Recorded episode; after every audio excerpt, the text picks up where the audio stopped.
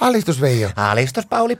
A koko, kovempaa jo, a koko, kovempaa jo, alistus. Tervetuloa Sanko Joukon anonyymetten kotikeussatuitten viikkokokoukseen Veijo. Kiitos Pauli.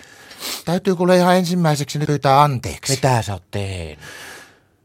Mä en ole pystynyt kykenemään hankkimaan meidän pikkujoulutarvikeosastoa ollenkaan sillä niin kuin minä lupasin. Mulla jäi kaikki pommaskit ja kaikki hommaa, mutta mulla on ollut niin kauhea hässäkkä viikko.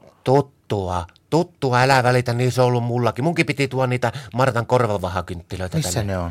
Kun en mä saanut niitä. Mä en saanut Marttaa kiinni. Kato, kun se, se lähti viime viikolla, se lähti tiistaina.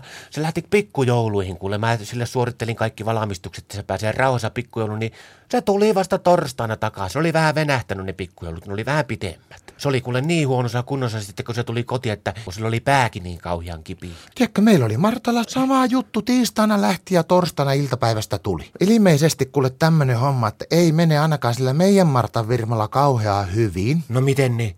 Kun se tuli kato kotia, niin mä huomasin kuule, että siellä on aivan ilmeisesti tarjottu semmoista pillaantunutta alkoholiviiniä tai jotakin tämmöistä niin vanhentunutta päivämäärä viinaa. Mistä sä niin päättelit? Siinä huoneessa haisi aivan kuule semmoinen kauhean vanha viina.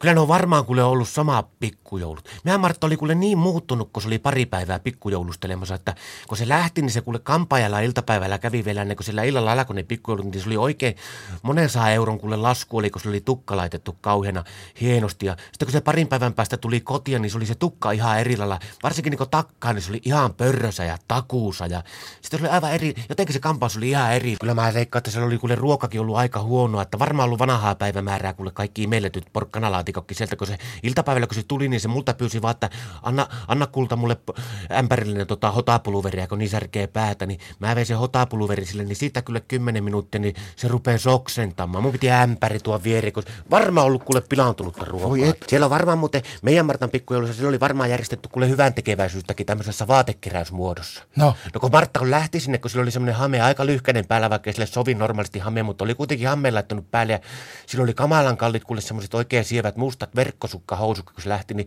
se tuli takaisin, niin se oli hukannut ne verkkosukkahousukki ja mä kysyin, että missä ne on, niin se sanoi, että siellä harrastettiin keräystä, kun kaikilla ihmisillä on rahaa, että siellä oli semmoinen pata, pata mihin saa laittaa vaatteita, että sitten köyhille, köyhimmille naisille, niin saa sukkahousuja joululahjaksi. Joo, ja tiedätkö mitä köyhästi menee nyt sillä näillä virmoilla, koska meidän Martalla oli sama homma ja se tuli pois sieltä, niin, Niin. aivan selvä väärin pukeutuminen oli tapahtunut siihen juhlaan, koska se tuli pois, niin tuntui siltä, että sillä oli kuule kurkku kauhean kipeänä. Se on sen jälkeen pitänyt pelkästään vaan semmoisia korkeita villapuserissa on korkea kaulus, taikka sitten sillä, että sillä on huivikaulassa. Se yönkin nukkuu huivikaulassa, kun se on niin kurkku kipeänä. Se on tila, missä ne on juhlinut sitä pikkujoulua, niin siellä on varmaan jäänyt ikkunat auki tai jotakin, että siellä on käynyt veto ja sillä on tullut kurkkukipiä. Niin on. Mä en joudu enempää jaarittelemaan. Mun pitää nyt lähteä että kotia, kun mulla on kauhean suolaamisoperaatio. Ei sulla heittää mulle aromisuolaa lainaa pari kolme perunasäkillistä. Mitä sä mennät hommaan? Pitää suolata pihaa, kun mulla ei ollut ollenkaan karkeita merisuolaa. Mä ajattelin, että mä aromisuolalla ja siinä on parempi tuoksu. Kuule, oo varovainen sen kanssa. Mä oon käyttänyt tänä syksynä pelkästään pansuolaa siihen pihaan, kuule suolauksen. 300 kiloa pistänyt päivässä sitä menemään, niin Marttahan suuttu siitäkin. Mitä se siitä sitten? Joo, se sanoo, että se on sama homma kuin ruoan kanssa, että kun pistää ruokaa liikaa suolaa, niin kokki on rakastunut. Että ole varovainen sen suolan kanssa, että et pane niin kokkarissa sitä pihalle, että saattaa osoittaa, että meikäläinen on rakastunut siihen. Seuraavan kerran, kun Martta tulee pikkuilusta, niin mä kertaan sille suolatonta kaurapuuroa. Ja mä lopetan pihan suolauksen kokonaan. Alistus.